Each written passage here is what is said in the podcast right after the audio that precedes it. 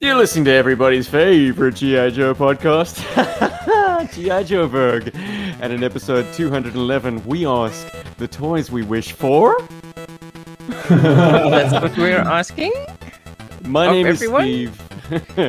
and the two gentlemen that you've heard chime in, you know them by now. It's Paul Deadly Pencils and Rob Scoop Robbie Rob. Hello, gentlemen. Hey, What's up? Scoop, Robbie Rob, Scoop, Robbie. Scooby-Doo, doo, doo. Coming in hot Cape Town. We're gonna get down on this wish list. Are we? Shizzle. For toy nizzle. Hello, gentlemen. Another week has passed, and uh, I'm feeling sprightly, in, fi- in spite of the fact that I was up at 6 a.m. to do another show. Um, I can't which- believe it. You're so popular. You're on like all know, the right? all the shows. hey, man, all this could be yours too, Rob. You just need to, like, I don't know, unbury that head from the sand from time to time. They love you. They want you. Oh, baby. Oh, it's so baby. warm in there. Paul, how's uh, the new house? How's uh, life with Celia? It is How's the great. life of having to make your own meals? Oh, I love it, dude. I love it. I eat like such a child. But uh, no, man, it's awesome. It's awesome. Uh, I'm actually really digging it. We are re- really digging it. Um, and we've managed to get uh, through, or almost get through the first month um, without any incident. And when I say incident, I'm touching wood, of course. I mean, like, you know, none of What these would sort of. Mm. Paul? Honestly, it sounds like there is no furniture in the room that you're broadcasting from. I know, right? And I actually, thank you. You just actually reminded me. I want to try this quickly. I need to get my Wow. furniture. Yeah. No, I've got this wooden desk that uh, everything is on at the moment. It's not my normal desk because I haven't moved that out of my uh, former ho- ho- former home. I haven't Paul brought that is here so yet. zen that he doesn't even notice when he's just sitting, you know, cross-legged on the floor for like a month because he's just so used to doing that. Until I have to He's stand like- up. I don't have any furniture. yeah, guys, have you ever taken a lotus position for so long that when you stand up, you immediately plop right back down? Yeah. Yes. And you No guys in the shit. bed and splits for an hour. Don't do What? that. Yeah. You're that flexy, Paul? I don't think I've God. ever managed to do I didn't go splits. full splits, but as I'll share something with Never you guys as full part of a kung, uh, as one of the parts of our kung fu grading for my green sash, which was about three months long. I was we were put into splits for an hour, and it's actually a mental test. It's, it's not so much a flexibility thing. It's a it's going to hurt like shit, and it does after about fifteen minutes. Yeah, everybody's telling stupid jokes, and you've got tears in your eyes, and it's not nice. Well, actually, Did anyone did anyone minutes. reference the Green Ranger? Yeah, but there were lots of Chuck, Jor- uh, Chuck Norris jokes at that point. So yeah, it was it was intense and some trivia. you talking about your trivia. table you talking about your table reminds me of uh, a, a little segment that we once used to play which is uh, what toy do you have right in front of you Oh, Hey, Rob, what- what's on your should table we, should we have a round of that quickly? Actually, What is on my table? There's nothing on the table, but just above the table uh, is the hurricane. So it's just staring me in the face. Guns ready. That's right in front of me. You can here start i am Oh, second. walking Yeah, like Steven's a rocking. Uh, yeah, Rob is rocking his hurricane on his desk. I have got. Um, there are two that I don't want to mention because they're secret. I have got Grimlock from '86. Whoa, what did you get I for have- us paul what did you get for us And you're gonna find out soon. I got Leonardo and Raphael from Super Seven on my desk. I've got a very cool uh, Schleich uh, Tiger, which is GI Joe scale, not classified scale. It's really awesome. Whoa. I've got a, a Ninja Force Dojo. I have got Topside, and I've got um, two torches. The one that I'm busy painting uh, and and repairing, and my re- uh, regular one. Uh, Little Kingdom Transformers Auto, uh, uh, Optimus Prime. I've got Storm Shadow, of course. He's always here with me. And those are all the toys on my desk currently. So I don't know what that says to everybody about my desk right now. But uh, you know you know when you said a ninja force dojo it just occurred to me that his name has that like ambivalence to it that Mhm. it sounded like you might have been talking about a playset yeah. I've got the Ninja Force Dojo in front of me. Like, no, he's actually a guy, but his name person. is a place. Dojo. Is a Stupid. person. Hmm. Of course, we didn't care as kids, but like now that I think about it, like a dojo is Oh no, that always irritated me as a kid, dude. Did it? Like, Uh, because that was that was in my, that was in my lexicon. You know, like the word dojo was was there. It was it was in my. I mean, I've known that word since I was five. So Well, like, staring at me on my desk, uh, most specifically right on my laptop. In fact, it's ju- just below where your avatar is, Rob, is uh, the 1983 Swivel Arm version 1.5 Snake Eye. Hey, got him. Got him. Got Second him. time and around. Second time around, worth all the drama. This is a very nice Snake Eyes. And when I s- when I say very nice Snake Eyes, I don't mean mint, like dead mint, like straight off the bubble. This is clearly someone's childhood Snake Eyes that they actually treasured enough to get like several loose joints. But I did a very like uninvasive fix to his knees because Oh, he's cool. got because the lower legs are basically the same sculpt. There's not a left and a right. I swapped them around, and that that f- has has stiffened them up because I think you know the, the interactions between the plastic um, on the insides, or sorry, the the peg sides of the uh, lower legs, obviously kind of make things smoother uh, over time and after so you know, being- being worn. So you swap them around, and all of a sudden you've got interactions between two plastic surfaces that have never um, had any kind of contact. So Damn. Bam, Dude. done. Stiff knees once again. And yeah, no, this this figure has such great mystique. But you can hear my rantings about it, or ravings about it, I should say, in a forthcoming review. Hopefully, I'll get it right this week. But I've have been shooting finally uh, the third part of the Renegades story. Yes, I've seen some of that. I just Working haven't been able to comment title. on it. Why is that? Facebook Messenger Yeah. broken? No, well, a little bit of that, but yeah, I, I, for some reason it's not downloading the videos. It's not letting me watch them properly. So I'm gonna try again just now. But yeah, Well, the working title is Reckonings. I think, um, yeah, the scope of this one, just in terms of like the location shifts, uh, you know, I, I used to be able to shoot a webisode in one place. Now it's like every scene requires a location change, which is just grinding grinding the whole proceedings down. Of course, I can only so shoot like one scene a week trying to juggle that and the kid. But anyways, I don't want to harp on that too much. Snake Eyes is great. Hopefully, I can get the review out the door sooner rather than later. Um, and that's me for new shit. I'm loving this new toy, man, or old toy. Damn, dude. Mm, So that's like what's on your desk and your new shit. Cool. You said it, baby. What's oh, yours? Bobby, New did you get you. anything new, dude? Did you get any new toys? No, I don't have no nothing news up here in South Africa. I don't know. I'm sorry, dude. There's- there's Well, that's why we get- have the the topic. What you're watching? What you Oh, reading? shit. What you Steven. playing? Before Stephen we get there, can I mention something cool that's new? No. Okay. Fine, I, fine. I'll relent. So, like, this whole house move thing has been quite nuts. Okay, let me just say that because uh, obviously I'm, I'm I'm still moving bits of my studio here into the new place, uh, bit by bit, or piecemeal, should I say, and I'm being very selective and choosy about the toys that come here. Um, it just also so happens that a lot of my pre-orders and should I say the shipping for some toys has just um, sort of decided it's going to all happen now. okay, so I've had to, yeah, and some of them are still going to my folks' place. So yeah, so I went to go and pick up a very cool little item that arrived on Friday the thirteenth, which will be in the video that I'll release uh, after our recording here. So you, it should actually be up before the show is up, which is cool. Um, so I'll, that's one toy that came in that I'm very excited about and really blew me away. And I don't want to spoil it on the podcast, um, but yeah, let me just say now it's super cool. And um, Celia and I just went uh, this morning uh, to go and do some quick little grocery shopping. And I also just needed to get out of the house um, to a mall or something because I was just getting a bit of cabin fever, in all honesty. Because uh, August has also been an insane month work wise. Uh, to fill you guys in, I've just been. I'm the lead artist on an animation uh, series, so I'm doing all the, the character designs, and um, I'm the lead on the Viz Dev. So I'm maintaining a lot of that on top of my regular uh, stuff that I do as well, which is also for quite a high key South African client. Um, so I've just been extremely swamped um, with stuff. So anyway, I managed to actually get out this morning, and I went to my local toy sh- uh, toy store, and this has been on my mind a lot. So when I saw it, I was like, it's going to happen. And I bought a Transformers, uh, the movie, the 86 uh, studio series, Hot Rod.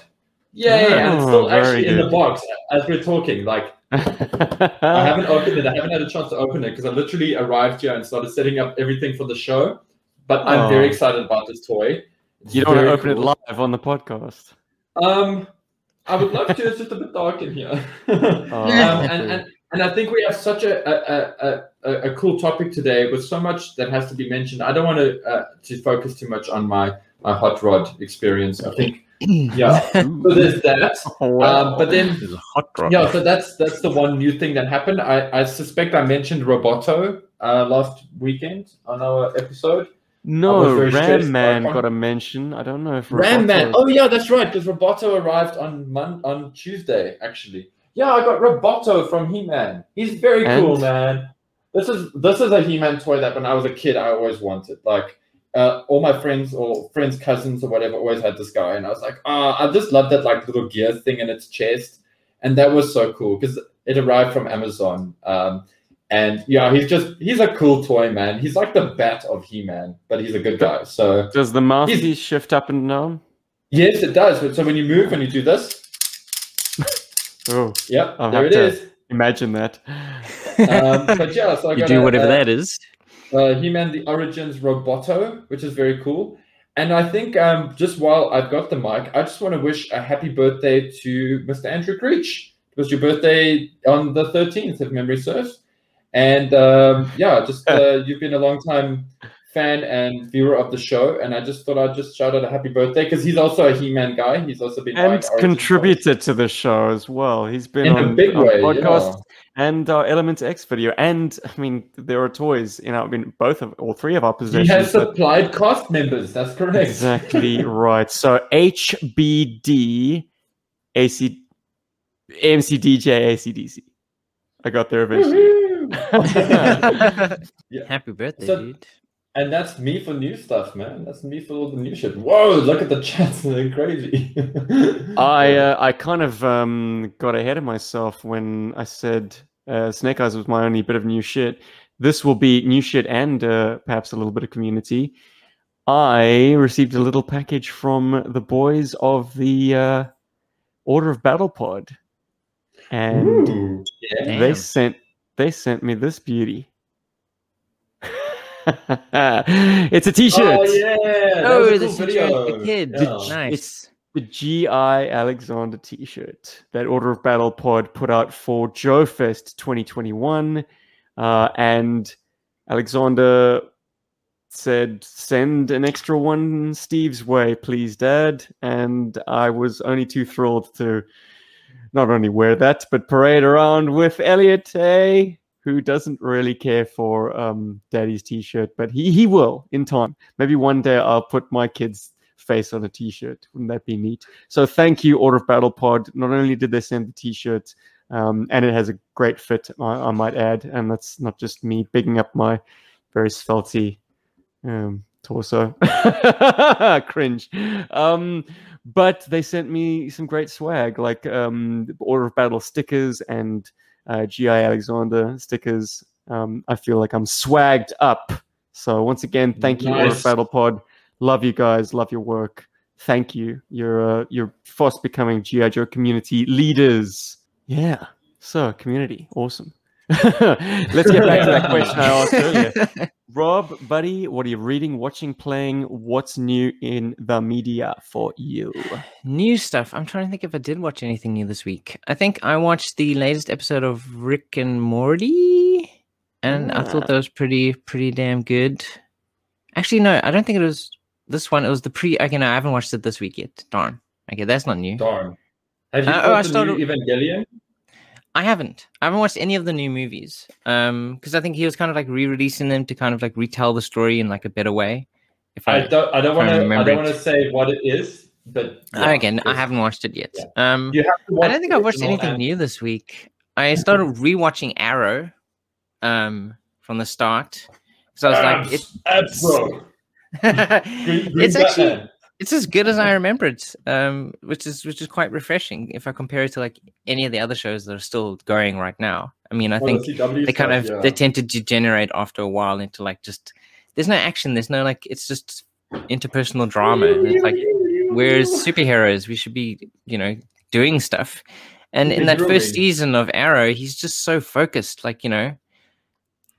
I got to clean up the city. My dad, my father died. He passed on this, this, you know, he told me a, a deep dark secret of his, and now I got to set things right. You know, my father's memory, and it, it's a powerful start to a show, I think. And yeah, it's kind of cool to rewatch it again. So yeah, I'm rewatching Arrow. Nice, dude. Listen, Probably only the first fun of couple the first- seasons. Yeah. Yeah, I was gonna say I got a lot of fun out of, of the first three, maybe four seasons of that show. Um, definitely. Yeah, it's a cool until, show actually. until everyone became superheroes and like became overly convoluted and, and stuff like that. Um, Hey, Rob, I think Yeah. you made the mistake of maybe showing me the CW like DC shows like Flash um, alongside the Netflix Daredevil series. I was like, Uh, oh no, Daredevil is so much more my jam. Yeah, Yeah. Tat this more mature, you know. It's it's like yeah. it's less like focused on just like. Uh, I mean, there's a little bit of it in the earlier seasons where there's a bit of drama being between characters, but like, it's more focused on him kind of like you know dealing out justice. But yeah, Daredevil is much better than anything on CW. So. Hey, quick, on, on the topic of Arrow, quickly, um, Mm. just what is your opinion on Black Canary in in, in Arrow? Uh, I suppose it's kind of like a roundabout way of getting around to having her be the character. Um, I think they've struggled Because- to kind of find a place for her. You know, Because it's like just suddenly now honest- she's Black Canary. I must be honest with you, dude. If there's one character in that show that absolutely grates me, it's her.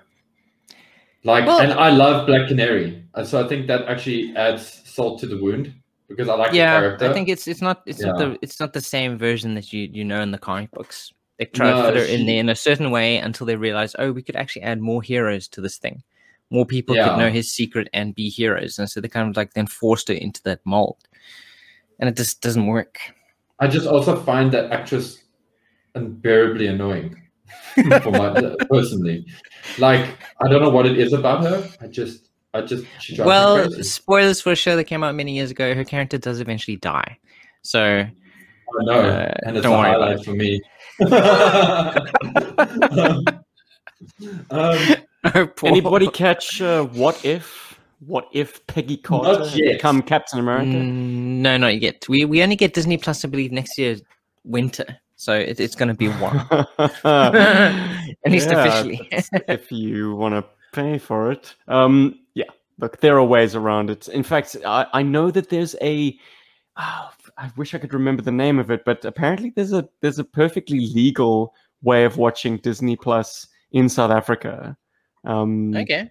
I will the- try and find that out. But I mean, I have I have friends who will who will help me uh, watch it. on, that, on that topic, I just would like to mention that I have of tried friends. every legal. No, no. On the topic of Disney Plus, I have tried every legal route I can to to watch Disney uh, Plus, like without being some kind of pirate. And unfortunately, none of them have panned out. I've done the VPN thing. I have tried to get vouchers for it to to buy a, a Disney Plus voucher to be able to watch it with combined with the VPN. Did not work. Disney has literally decided that I, in order for me to enjoy their stuff, I've had to be a criminal. Well, I don't want to say criminal. Wait until But- next year winter. Apparently, it's coming. Oh yes, no, I'll wait until next year winter when everybody spoiled the freaking Mandalorian for me and Loki and the Winter Sol- uh, the Falcon and the Winter The Soldier. Winter No, Soldier. that. I I must admit I thoroughly enjoyed Loki. I know a lot of people didn't. I enjoyed it and I thought it was cool and I'm glad that I watched it when I did. And because it really just put me into things, it was cool. So yeah. Anyway, I've been I'm watching going to some stuff as spoil well. What If. yeah. I'm not going to spoil What If. it? No, I'm no, no. I'm not going to spoil what if, but I just wanted to like I was doing some thinking about it the other day, and one uh, thought in particular kind of bubbled to the surface, and that's the fact that like nowhere else in history have we had a, a media juggernaut so big and so replete with stories and continuities that that we can now within its own cinematic continuity like go on these tangential what if scenarios i know marvel Right. comics marvel comics could do it and certainly dc did a, a similar thing uh, back in the day referencing you know like Elseworlds. a, a, a Stan Lee, Jack Kirby story from the 1960s that every comic book nerd would know. So, like in the 80s, you can now kind of put, do a what if title, um, kind of branching that timeline. But like that's you- that's incorporating like 50 years of of comic book writing. Um, okay, my math was a bit out.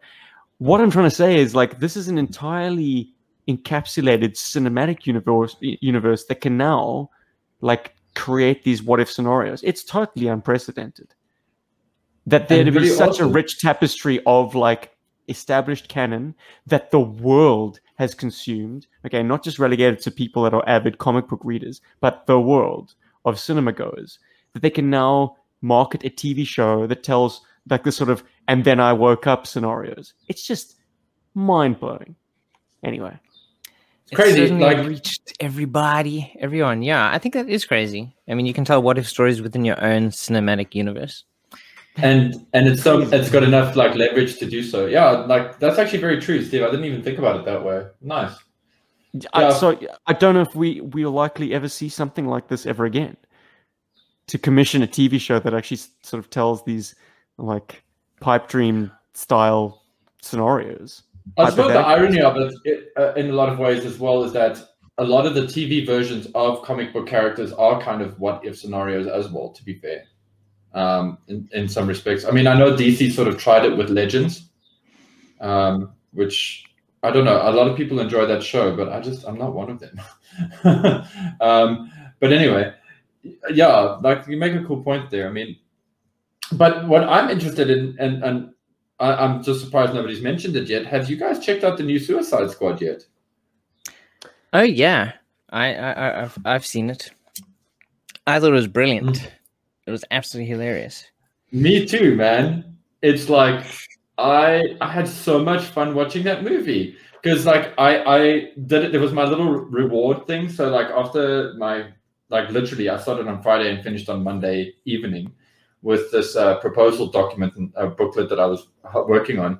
And after that, I had made Suicide Squad like my like my dessert. That was like the thing I wanted to watch with Celia, so that her and I at least had some quality time together. And that was like my light at the end of the tunnel. And I watched it, and her and I just killed over laughing. It was just so much fun. It was such a an enjoyable film experience, and I, I really think that DC like is kind of going in uh, in a funny di- well not in a funny direction, but I kind of feel like DC should just embrace that their characters that are doing really well right now are, are all assholes, and they should just go with that. they should just be like instead of trying to make like heroes their big thing, they should just go with the Suicide Squad and just expand on that. That would that to me is just like maybe the direction they should go. They should just go with that. Yeah, Instead just of go, trying to just go with the good asshole all the characters, the pricks. You know, essentially. Yeah. You know, they can do good shit loved within the stories, but like, Oh.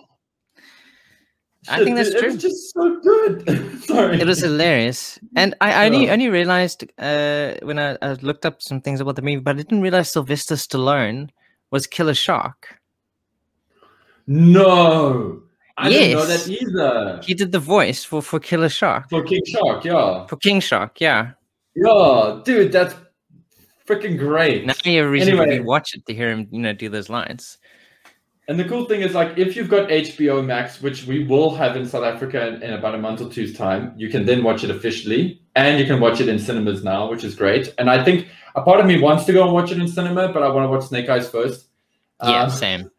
um, because I don't want to. I, I I've actually like with Celia and I, we've like decided Snake Eyes is going to be our first movie that we watch in cinema. So so that's that's like kind of where, why I'm being strict. But I loved that, and then just hot on the heels of that, um, on Friday I was also just like I needed to just decompress, and I watched the uh, the the last um, rebuild of Evangelion, which was uh, the what is it 3.1 or 1.0 plus 3.0 whatever. Anyways, the fourth one. Sounds we about waited right. like seven or eight years for the damn thing to come out, and I felt fulfilled by it. I felt that it hit all of the notes I needed it to hit. It explained some things really well, it, at least to me. And I'm an Evangelion fan, so maybe I just picked up on notes that were maybe designed for the fan base. But it was an enjoyable film. It's crazy. It's completely out there. It's totally Evangelion. And if you guys haven't checked it out and you are fans of Evangelion, or you're like, oh, what is this Evangelion thing? Then I uh, then I implore you to please go and watch the original series. It is available on Netflix, um, and watch the death and rebirth of Evangelion. I mean, the end of Evangelion movie, and then watch the Rebuild series, which is now available on Amazon. That's one, two, three, and now four. Thank God. Um, and I'm sure you'll get something really epic out of it because wow, I love the shit out of it. so, anyway, cool. So that that's what I was watching. Sorry, I know that I kind of snuck in there. well, you, you, you've watched a lot more stuff than I did. I actually forgot I'd watched the Suicide Squad this week. it's been a long Mm. week. It has. It's just been a long week, but a lot of people I know have had a hectic week. It's just been one of those things.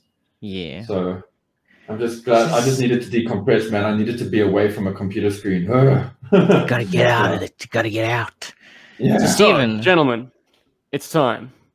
We put this we topic need to know. out All right. To yeah, we do need to know What, what, you've been everyone's top five wish list items are. Oh yes, we put the question Oh. out to the community at large on Twitter, on Facebook, on Insta, on YouTube, and we got some very warm responses. In fact, so warm they might take up the bulk of this podcast if we let them. So we're probably going to have to hack it down a little bit and be brutally quick. Uh, but break out the pens and pencils, guys, because these are some terrific suggestions. So if, if you're looking for things to buy, why not just poach them from someone else? Um, there, there was concern that a topic like this would drive up eBay prices, but there's something so lovely about getting in touch with what it is that you are most actively pursuing, A, or B, what uh, you wish was in existence to pursue. Uh, it's something that our friends from Podcast from the Pit like to do. They always talk about their top 10 and which items they've knocked off their top 10, which items remain, and how their tep- top 10 is shifting over time. Paul, I'm pretty sure you have a top 10, 20, 30, 40, 50. well, Alright, it's actually gonna su- it's gonna surprise you, dude. Yeah. Ah, gee. I've only got four. Whoa. I know. I know. I'm Forty. Cheers, Gary. From the chat. Bye-bye, Gary. just had to cancel. Cheers, Gary. Just did. Have a good afternoon or good day. Morning. Time zone. Oh, All right. So, gents, how best to break this down? I think I'm going to take YouTube. Paul's going to take Facebook and Patreon. Rob, you've got the Insta and tw- no, I've got Insta. You got Twitter. I got Um, Twitter. So, I think Insta. Twitter's Twitter's not too lengthy. Let's knock those boys out first. Okay, let's knock them out. Okay, cool. So some okay, there, there's some really good ones. Okay, so first up, quite straightforward. Mithra- Mithridates s- says anything in one to eighteen scale. I have to agree. anything at that scale that's good would be fantastic. Chris from Otherverse Games, um, his okay number one classified in three and three quarter inch bats. That's what he wants. Hmm. Uh, he wants small vehicles for the for the one to eighteen scale line, a trouble bubble, a ram, motorcycle, all of those things. Hmm. He also wants a classified Serpentor and air chariot, a classified Jinx, both unmasked and blindfold version heads for the classified Jinx, as well as toys on the shelves and an end to scalpers and bots. That is that is a good. good suggestion. Casey from Podcast from the Pit wants number five classified. These are all classified, by the way, all of his. Ah. He wants Hardball, Hit and Run, Shipwreck, Airborne, and the Tomahawk. Whoa, hardball getting some love. Cool. I was about to say, and first up, no less. First up to bat. Look first at of yeah. Come down. I, I come take it that was a, a childhood fave that uh, to this day still doesn't get enough love. Good old hard It must be. It must be. You know, I think some people just absolutely love that guy. William Nitch- Mitchner, PhD student, by the way. Um, he would like an Action Force Robo Skull with driver, an Action Force Skeletron, a Cobra Terrordrome, a Mint G1 Power Master Optimus Prime, and a Cobra Bug Mint and Complete. So Rob, you almost have one of the items on that list. Uh, you've got a I almost reissue have Pa- one of. Power Master. Mm. So close, close. Close. Sorry. Yeah, Julian. is, is, just forgive me here, but is the Power Master the same as God Ginrai? Ye- no, Power Master is God Ginrai without the God Bomber armor. Yes. So without the chrome trailer. or all the trailer. cool extra bits. Okay, I said, without the base else. thing and okay, cool, okay. Because like just a side note there, like I can say, dude, those are all worthwhile pursuits. I thankfully um and I have a, a Terrordrome, and a lot of people know that, but it's one of the coolest toys I have in my collection. The And Terrordrome, I think, made more appearances than the USS Flag. If I'm not mistaken, I, I'm going to sort of wildly put it out there that I, as I scanned these responses, I think the Terrordrome is is leading the Holy Grails. Because the Uh, cool. is better, says Hans. Because it's and better. I grew up, and I also I grew up with that. With um, I have the God Ginrai um, version of that Optimus, which is basically the same thing. Just I have the the trailer. It's got extra bits, William. Look look for God Ginrai Optimus Prime. And and promise you're gonna change the, the choice. and that was a cool uh, toy. And if anything could make it better, it would be that its legs could move independently from each other. That would be absolute magic. Anyway, but yes, Paul, worthwhile you pursuit. missed the point of G1 then, my you friend. don't get it, you don't understand. Just, you just maybe don't maybe Not Range Viper will take your articulation. That's it. Posing is posing is a waste of time. it's a complete You waste want of time. you want those transformers to just stand and do battle. Exactly. And transform. They have to Mhm. transform. No, Next I up- to move. I to move. from from Twitter is Range Viper. Um, something from the future he would like is a good video game.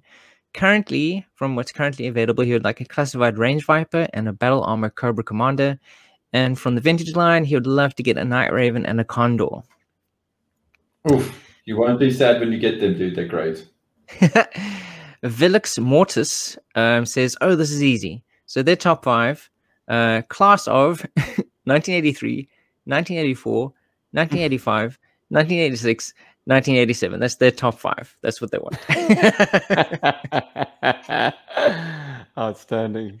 Uh, That's I think that, fantastic. that busts past uh, five, but okay, fair enough. That's way past five. The GI Joe repair shop um, is looking for a GI Joe space shuttle original, never had as a child. Uh, GI Joe battle platform original, rebuilt childhood collection. Mm. Um, Cobra Hydrofoil original, rebuilt childhood collection. Uh, number four would be Cobra Castle Future, a three and three quarter inch scale would be amazing to get one of those, as well as Tomax and Xamot from the from the classified line. So if they can make that for classified, he would he would eat them up. Next Yum, up, we have. Dr. Kiddens would love Cobra Troopers, Snow Vipers, Green Shirts, an updated Wild Bill, Quick Kick, but enough clothes to be allowed into 7 Eleven.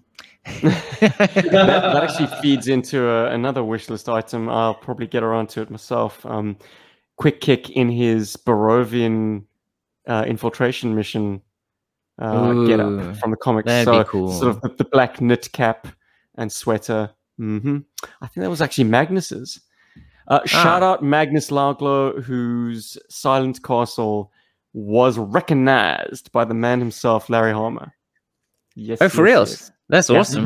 Mhm. Mm. Damn. He's Yep. like, "Boom me one of those, please. And it was so cool Need it. because like we've For my all met. Larry Hama. Hell like, yeah, we we've have. all met Larry Hama here in this podcast, which is like you know pretty like something. That's mind blowing. but like, but we all like, but we know Magnus. We know Magnus. Like- you know the guy who I built the like, silent I know that guy. We had pizza. Next up, we have Scott Brown, who would like a 1 to 18 scale HasLab quality Cobra transport helicopter and detachable cargo pod that's big enough to airlift a hiss. Hell yeah. An O ring style Street Fighter Cami, a classified Dusty, a retro collection Sunbow Colors Flint, all new part would be fantastic, he says, and a new modern Wolverine with blonde cover girl. And he, he goes on to Oh. say, actually, classified is kind of separate in his brain, so he has four more classified: Saw Viper, Red Star, Sigma Six, Lieutenant Stone, and Iron Claw. So, where do you guys sit on Sunbow versus uh, action figure release Flint? Do you like your Flint with black shirt, or do you like it with uh, a more cartoon accurate what is it? Brown? Was it green? What was your shirt? Wow. I, I, I I'm guessing where you stand, Stephen. I I I personally really love my. Yeah, sorry, Rob. Yeah, go for it. No, I, was- I was just gonna say toys. I, was, I just wanted to quickly shove that in there before you before you started. Oh no, I I love I like the Flint toy that I have. Must be honest. I like I like the Tiger Force version and my um regular vintage version. I've I've never felt like the cartoon colors were missing in that in that release, but now that now he's got me thinking. Hmm. Maybe that's something you want. Yeah, color maybe. But hey, again. Super Seven is at least there to give us a big scale version of that. So Well, there you go. Now we just need to miniaturize it. Easy. So Serpentor's Lair would like a reissue 25th Water Moccasin in the new retro line, a classified Shipwreck, a classified Crimson Guard, a classified Serpentor, and a reissue 25th Firebat in the new retro line. Yeah, hmm. that's yeah, that's cool. Just adding some vehicles to the retro line. That's kind of cool. Yeah, and I mean that sculpting exists. That that tooling yeah, exists. for of that. course. I mean, you could probably still find the 25th anniversary version, but I guess they're not they're not going cheap. Whereas the retro line is is is making things affordable again. Certainly that retro hiss and AWE Striker, and now the hiss three. Yeah, okay, I get behind that. Heck yeah, dude. And the last two, at least from Twitter, um, Josh Condit would just wants the aircraft carrier. That's it. That's all he wants. He, he, he wants the aircraft carrier. Give it to him, and he'll he'll be happy.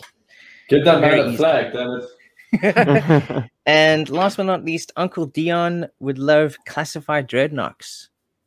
Paul, you get behind that? Do you want Yeah, that? I can get behind that big time.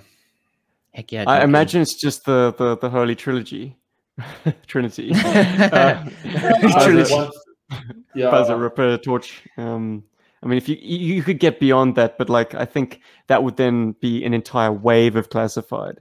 Um, Oh wait, I have not? one more. I have one more. I, I remembered you can check quote tweets. What about- on on on Twitter. So last is Dendo Star. He would like a Defiant space shuttle complex, an army of some form of Ara Cobra troopers, Battle Corps shipwreck, Ara Good Guy Storm Shadow. Either version is cool, and a couple of Ara Hiss M twos. I remembered Yes, quote tweets. Nice. All right, gentlemen. On YouTube, we have Amps Thunderhounds.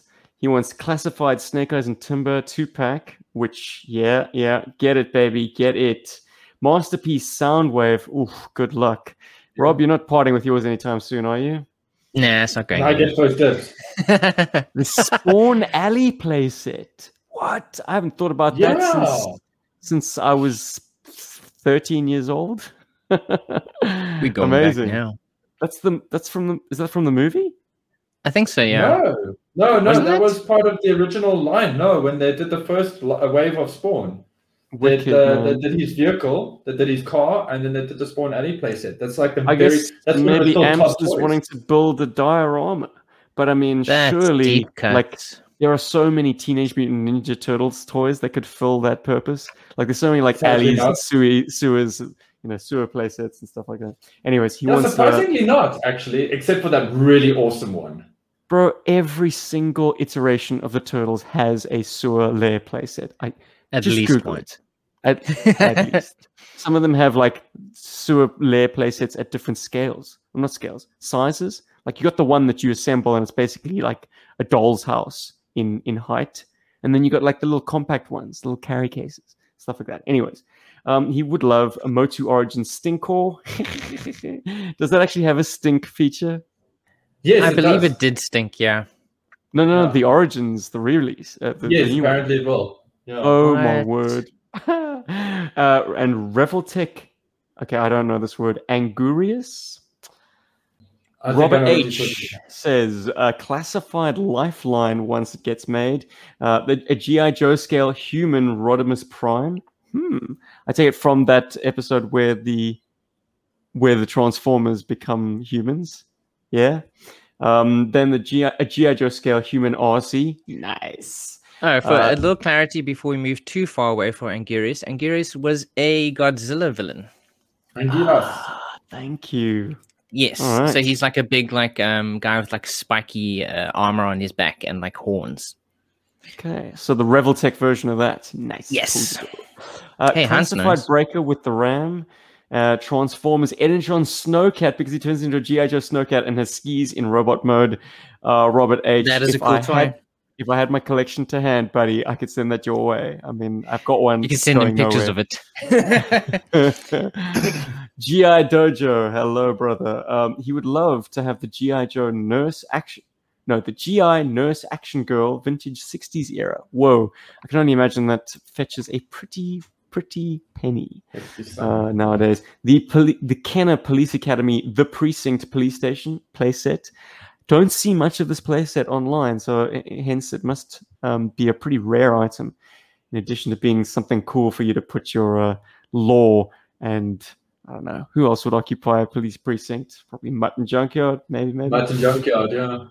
The Filmation Ghostbusters Ghost Command playset. Nice. Wow. Man after my own heart here. PlayStation. I haven't thought about that in a while. That's like that's the one with with Tracy the the ape and the car with the face in it. Yes. Amazing. Okay. The Playmates Dick Tracy the blank action figure. Now, was this a Oh, rare God. figure back in the day as Yes. well? Okay. Yes. Yeah, it's, it's it's like there's like a whole thing and it's a spoiler and everything. So yeah. Yes, they covered Damn. up the face, right. And then the G.I. Joe Sky Striker for his flag. Yes. A flag is just a a parking bay if you don't have a, the Sky Striker. It's just a big old big old asphalt strip. Um, Derek Lerner uh, says Verona slash Dana. Very good. Presumably uh, the three and three quarter, sort of a retro version of her. Um, uh, retro Storm Shadow, retro Baroness, uh, 25th anniversary. F- oh no, wait, Verona Dana. They did do it. The co- the convention exclusive. That one. That's probably what you're talking about. Okay, cool. So it is an existing toy. Sorry, sometimes I have to decide whether or not these are fantasy picks or actual existing toys. Yes. So yes, the club did do a Dana called a Verona. Long story. Uh, retro Baroness, 25th anniversary Flint, 25th Zartan with Swamp Skier. Now that 25th Zartan with the Swamp Skier, the Swamp Skier is like it's a kitty cart. It's It's diminutive, yeah. but that is a very good version of Zartan. So Damn right. snap, it was one of my first. snap it up when you can. And That was one of my first twenty first. Sorry. yeah, it made Yeah, very good it. use of that uh, that gung ho torso. Um, Mm. Yeah, no, I like that. Very, very uh, sunbowy. Yeah. Thousand Wolves wants the classified Silver Mirage motorcycle. Oh, so this is a fantasy pick. Um, maybe he'll he'll make do with a, a respray on the the Ram.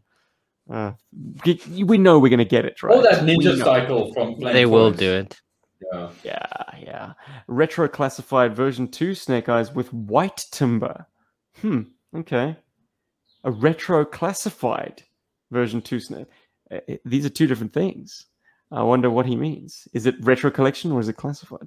I'm going to assume he's talking about the retro collection um, version 2 Snake Eyes, i.e., vi- visor Snake Eyes with a timber that's kind of in a more Arctic scheme. Nice. Well, that's. I mean, that's like what a, a, a twelve dollar can of Rust-Oleum and um, a little blue tack on the eyes, and you can have a white timber. Sorry, I know it sounded like Bart there, but like, Classified Viper 2 pack. Oh man, all the army builders and anyone who wants to get maybe two Vipers in their lives is applauding very loudly at this point. That would be a, a great idea.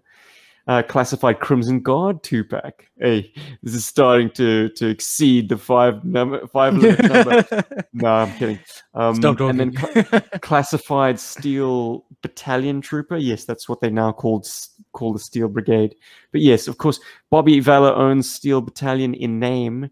Or sorry, brigade. Bob- Brigade. Bobby Valor owns Steel Brigade in name, but he still can't make that helmet. He can make an approximation of it, but he can't do the iconic design. If Hasbro could turn around and just give us the damn Steel Brigade, well, I wonder how that would affect Action Force sales and could these things coexist? Probably yes, but I, I can imagine that an actual Steel Brigade in the classified collection would sell like hotcakes. Finally, everyone's chance to be in G.I. Joe, just a little bit taller. uh, then D, D. Mathias from Brazil says, "Here's my list the GI Joe Rolling Operations Command Center.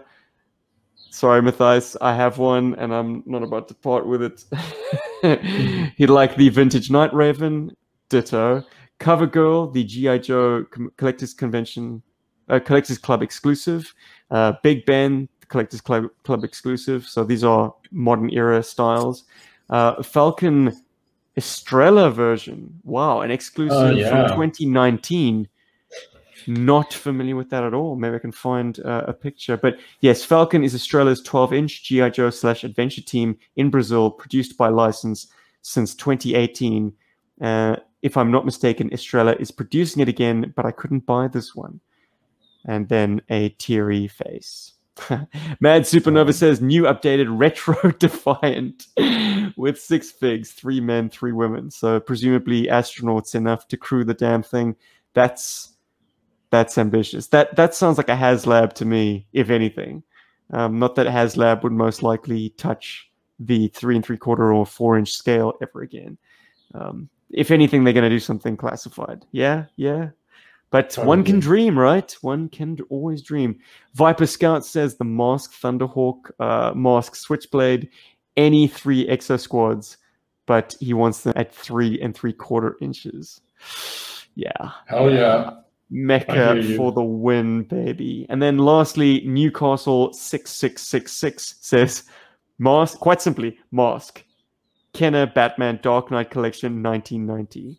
So he, he wants those entire toy lines. And yes, I mean, in terms of retro movie Batman toys, the Dark Knight Collection from 1990 is that's some grail shit, man Mhm. because it took every single Batman and for my money, like kept the decos tasty and the accessories were still like good and inventive. It didn't like it didn't gimp the toys by making them neon green or something. Like they all looked like cool Batman, but they had fabulous gear. Like each one was, you know, a play pattern unto itself. Anyways. And it came with the best like Burton Batmobile ever produced. Can we at least agree on that? Mm. Yeah. So good. So so beautiful. Anywho, uh, who uh, who wants to read Insta? Insta, Oh, Paul, Insta. Paul, hit us with the patrons, brother. Yes. Yeah, let me hit you with some Patreons. Make us some feel Force. patriotic. I'm going to start with Darren Cobb. Things that exist list. I like where he's coming from. That's a very Paul thing to do.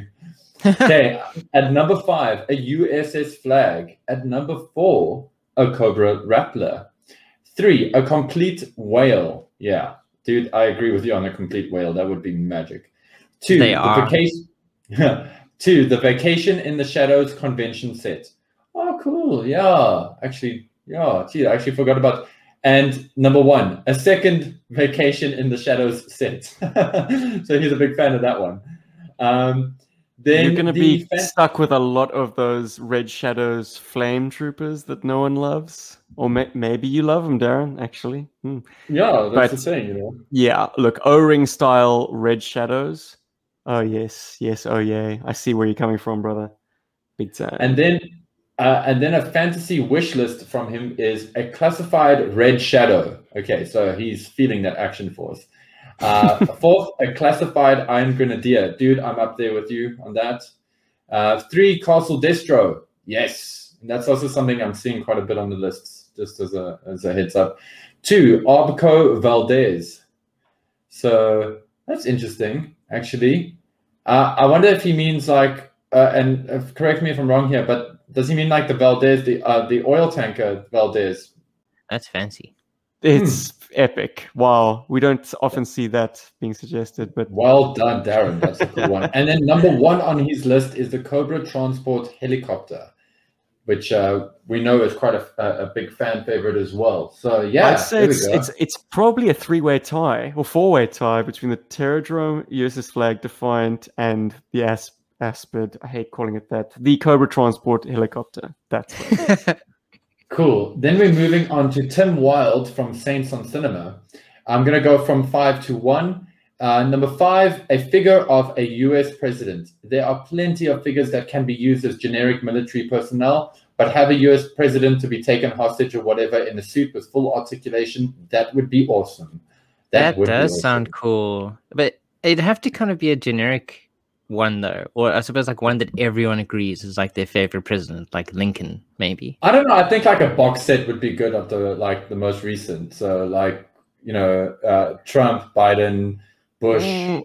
uh, Clinton, other Bush. You know, just to start with. Just, just to start with, that could be like wave one. You know. I suppose you could just that, use yeah. the same the same suited and booted body and just give them different heads. Different heads, I mean, do do the, the presidents all have uh, such wildly varied physiques? Don't answer Well, that. Trump. Yes, Yeah. they do. Um, hey, do you think Some like, of them really enjoyed exclusive- KFC. I mean, a KFC McDonald's. So They could do a convention exclusive three pack where you could get Bill Clinton, Hillary, and A cigar. Um, no, yeah, a cigar. And uh, what's that? What's her name? Monica Lewinsky. Monica Lewinsky. That would be that would be awesome. That would be like the SDCC pack version of that. That would be fantastic. I think that and a would be so play good. that included the, the Oval Office uh, desk.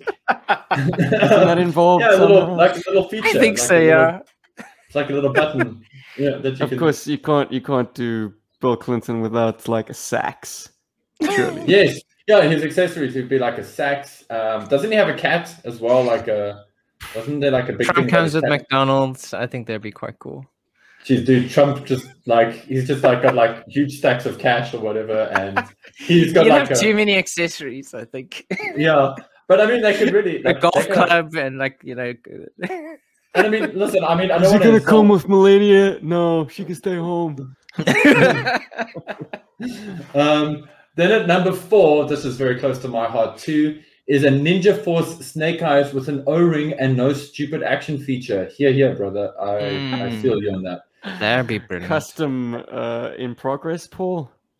Oh, dude. For that, yeah, there's just You can't lot salvage uniqueness. anything from that figure because no, you even, really, even the arms will have no, no. Actually, the arms will be ungimped. Like they will be standard arms. They won't be. Yeah, but they of- weren't swivel arms, were they? I mean, they were just straight up and down. No, the Or Ninja Force one misremembering? had proper. The Ninja Force Snake Eyes had proper arms. It was uh, his torso and legs that were the mess. They But completely There's no know, erased. well, O-ring. And to a certain degree, the head as well. I mean, his head, I think, could only turn.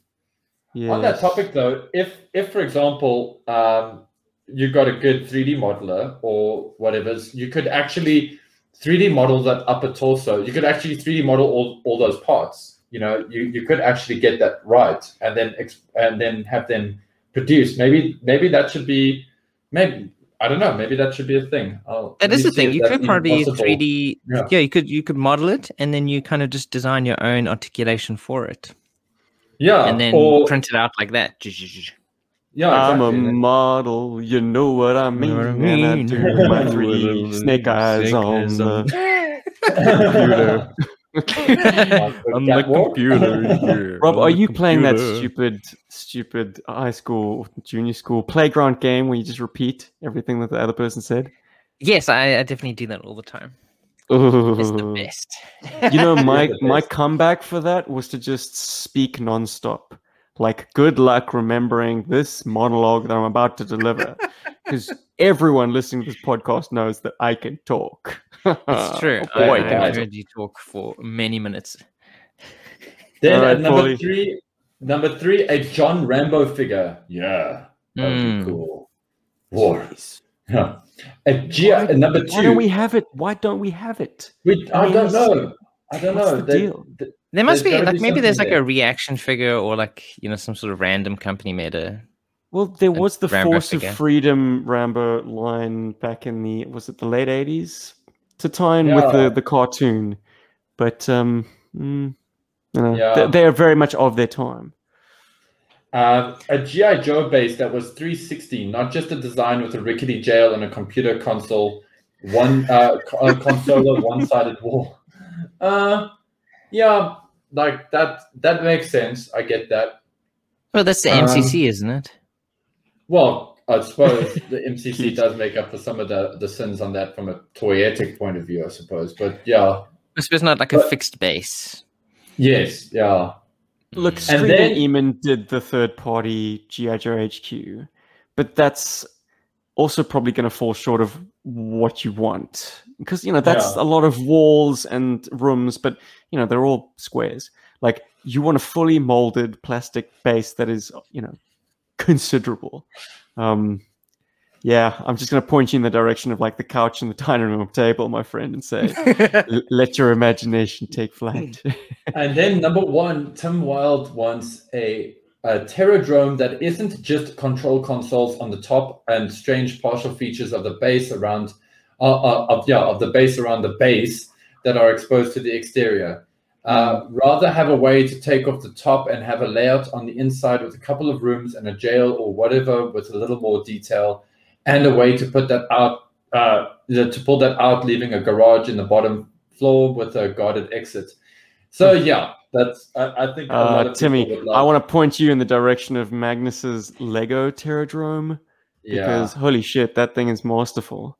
You know, it does have all these very cleverly worked out internal rooms and like bays that overlook the kind of the repair bay, the vehicle bay, and like like meeting rooms and like the commander's personal chambers. Like, oh man, the mind races. Which brings us to Chris Miwa. Um, from oh geez, sorry, Chris, for a second there, like I can't think of your 80s channel right. Yes, thank you. Oof, my brain. At number five, he would love a Motu Origins King Randor in formation style. Dude, I think that could be pretty rad. I don't know if we would ever get it as a formation style, but hey, this is why it's a wish list, right? Um, at four, an Action Man Desert Rat figure from Valaverse. yep, he wants a Tony. He wants a small Tony in his collection. Um, uh, number three, a GI Joe Dragonfly. Yeah, dude, can't fault you on that. That is a, a beautiful toy. I've got the the Tigerfly myself, and it is just so much fun. It's weird. You would think like a helicopter is just a helicopter, but something about the Dragonfly is very special. Um, a Motu Classics Cringer.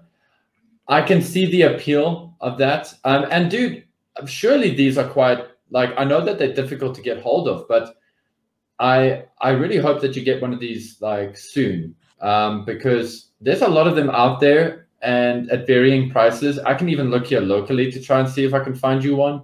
I understand the appeal, the cringe, uh, the cringe. The sculpt is very good. Personally, I like the articulation of the new one, but that is really cool. And the big one at number one is the USS Flag. Very cool. Like space is definitely not a concern. Which brings us to Gaz. Gaz is like in the chat box going, yay! okay. From number five, um, there would be the Conquest X30. Yes. Mm, Agreed. good toy. Good choice and a good toy. The Cobra Hydrofoil. Yes, please. Hey, Cobra Moray is just sexy. Um, three- Now, this is an interesting one. It's amore, yeah. 1986 Tyco Hopper RC. Do you guys remember this car? This little toy? No. I I did a, a a Google search of it and came up with images that looked a lot like the Crossfire. But I guess my point of reference is always going to be GI Joe toys. But yeah, just- it, it it looks a lot like the Crossfire. It's a cool toy. Tyco did awesome RC stuff. I remember that that thing that they did that flips uh, like with the wheels and it could go up a wall and flip over. And then was it Tyco that was responsible for those RC cars that had like the the spikes in the wheels? So you press like a button and then they had like claws coming out of their wheels and stuff like that. I think they did that too. That was that was a cool line. I just don't know the name of them. Um, and number two, he wants a Defiant space shuttle complex. Um, and I'm Hmm. just going to insert here with unbroken doors. Mm. and this is an interesting one a complete Colonel Steve Austin $6 million man vintage figure. And I'm going to stress a complete. This is a very sought after piece, and I believe these are very expensive on the secondary market. Um, wow, dude, very cool. Then his fantasy wish list is a Gunstar from the last a Starfighter. Yay! Somebody else has seen that movie. Yes. oh Uh, man. that that Cobra Snakehead transport cargo plane for the uh, from the Real American Hero series. uh, I love to hate that thing, but I see where you're coming from. They need it. Satan figure from the Pyramid of Darkness miniseries, either in vintage or classified. Saturn, you it's pronounced. Uh, he he he spelled it out here as Satan, so I was like, Oh, okay, excellent. well, How many times do I get to say Satan on the show for no, no reason? Street Hawk, the motorcycle with Jesse Mach, also in classified version. Yeah, wasn't that a? Um, they did do that India. as a toy originally, right? And then there was like a a whole thing with um, I keep wanting to call it Funko Pop now. Fun School. Didn't Fun School also do something with the Street Hawk? That was like yeah, they they they used a very various parts, and sometimes they mix and match them anyways. But I do seem to recall um, Targat's head being used for the sort of the bike helmet. madness. Hmm, And The nice. Force Toys. We need an Ace Hunter action figure. Yeah, dude. Okay, and from the man known as Dustin T. Cordish. I really try to limit my collecting habits. In the past, I've purged and tried to res- uh, restrict myself t- to just three three quarter inch GI Joe, but even that limitation has been slowly creeping into other areas. Looking at you, classified. Still, there are so many things out there that I had at one time or would love to have. Mars Attacks, Food Fighters, Pee Wee's Playhouse, um, FP Adventure People, hmm. Steel Monsters, and Zorro were some of my more unusual stuff I had in my collection at various points throughout my life, alongside other mainstream stuff like Star Wars and Transformers. Other existing lines like Dune, very cool, Dino Riders, Planet of the Apes, and others were very appealing to me, but I have to practice discipline and self uh, self restraint. Uh, I've really been admiring Sigma Six since the line was still on the shelves at retail. Hmm. Okay. I just I'm just honing in on the Sigma Six stuff. You got some cool stuff here, but the Sigma Six had some interesting ideas. Like they were very toyetic, and I'm glad that I own the Snake Eyes from that line. Playmobil RC Freight Train Set 5258. Very pricey, but I want this to essentially replicate that amazing Joe Train custom by Oreo Builder. In Ah. fact, there are a lot of amazing customs that this guy's put out that I'd love to see mass produced and put in the hands of collectors. But since I first laid eyes on this beauty, there's been a hole in my heart needing filled. Oh, So yeah, Here's I to saw- hoping. Here's to hoping it doesn't take too much doctoring to kind of remove the Playmobil-ness of it. You know, that Mm. stuff is always tantalizingly good, but just, just not ample leg room, or it just is a little too perhaps toyetic. Like, like a, a really flashy um, paint job could really go a long way to making that, making your Mm. train dreams come true. Hey, Dustin. Nick, next up on his list Doot, is a co- a Cobra submarine for uh, foregoing the fan favorite Cobra Aspid helicopter inspired from the comics. Again, lots of awesome cu- uh, customs out there to appreciate. I'd love to see a large Cobra submarine style playset to rival the Defiant and MCC that could pursue the USS flag. Don't have a flag or a Defiant for that matter, but one day. Yeah, dude. Uh, it's interesting you mentioned that. I keep seeing this um, submarine that's done by, I think it's something Force or whatever, but it's just like big submarine place uh, toy, and it keeps getting my attention. I keep wondering, hmm, maybe, maybe I should get that. Maybe that's the closest you'll get to something like that. But I understand the need for something that is specifically GI Joe, uh, GI Joe in design from the page to production. Paul, you're talking about a Sentinel, Sentinel One. Sentinel, yes, Mm, yeah, it's junk. is it? oh, Uh, ruining people's well, dreams. the generic stuff, you know, you're always going to feel that price crunch. Like it's Mm. getting a lot of plastic to you fairly inexpensively, and it's a crap thing. It's yeah, it's just not good. I I mean, p- power to anyone who has found uh, joy in it, um, but like, it's not fit for the purpose that that Dustin is wanting this Cobra submarine to fulfill. Mm. Like it's got to be a more substantial thing than that. Like that thing could be done up nicely, perhaps as like a a rescue sub. You know, like a very like small team submarine. Um, but it's it's certainly not gonna gonna pursue the USS flag and go toe to toe with it. And now here's Mm. one that's a little out of left field from from Dustin. Uh, SCP Foundation. Okay, so the rest of my list will be more unconventional. I've made some of my own mobile task force troops from the Marauder parts. Anyone remotely familiar with the SCP wiki understands how difficult a toy line like this might be to curate. But there is also so much limitless potential. Of course, their Creative Commons clause makes any products related to the SCP universe virtually impossible. But the, the list is meant to be unrestricted desires, right? I'd forgo this option for the line of Lovecraft inspired monsters and characters, which weirdly may be more attainable. He also mentions, and this is a surprise, Mm. Twin Peaks. I absolutely love Twin Peaks. This is probably a perplexing choice to some, but whatever, it's my list. A Twin Peaks toy line would be just amazing to see. I think if they went uh, and they, they did like a, a play set for that that was sort of uh, broken up into like different rooms. So like if you had the diner, um, the red room, and then like maybe the um, the hotel, and then like a little like cut out like diorama of some of the forest stuff. I think that could be really interesting, actually. That'd be Uh, awesome. Correct I me mean, if the I'm wrong, but didn't Reaction do Twin Peaks toys? They- Look, they're not going to they scratch that did, itch. and that it- Funko Pops as well. I mean, Ooh, uh. Unfortunately, yeah, I was like, I don't think I'll ever get any other toys. So I, I unfortunately, I, well, fortunately, I did buy the Funko Pops. I was like, this is the closest I ever get, and because one of the characters was literally the the, the dead girl from the start of the TV series, they made a Uh-huh. dead person Funko Pop, and I was like, sold. I have a But dead all person Funko Funko Pops have those dead, dead eyes, anyways. It's true, but like, it's literally a dead person is a Funko Pop, and I was like, this is insane. I just I think can't you believe have so this. much fun, man. There's just so much cool stuff you could do with it, especially if the line is like well articulated as well. I think it could be great.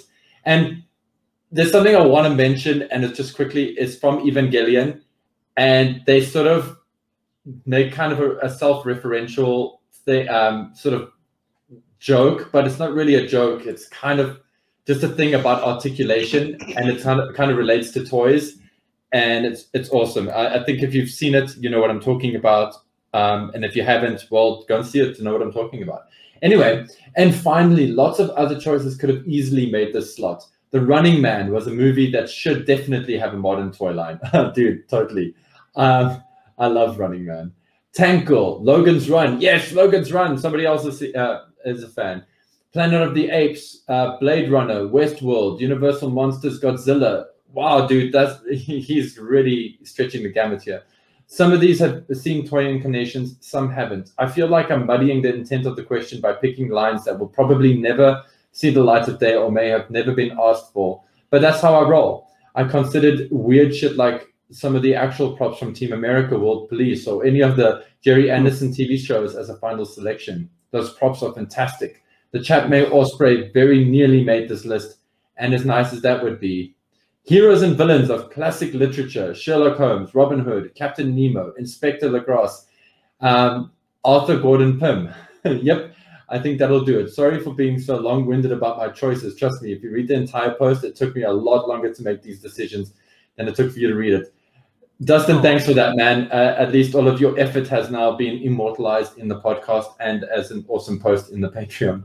Dude, well, I hope that also like this exercise has been somewhat cathartic to everyone Hmm. out there, like trying to kind of get a handle on what it is that they really want out of their collecting. Like that's that's kind of what this was for me too.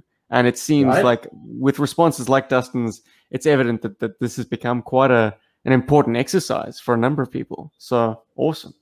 Let the good work continue in the to- uh, the comment section down below.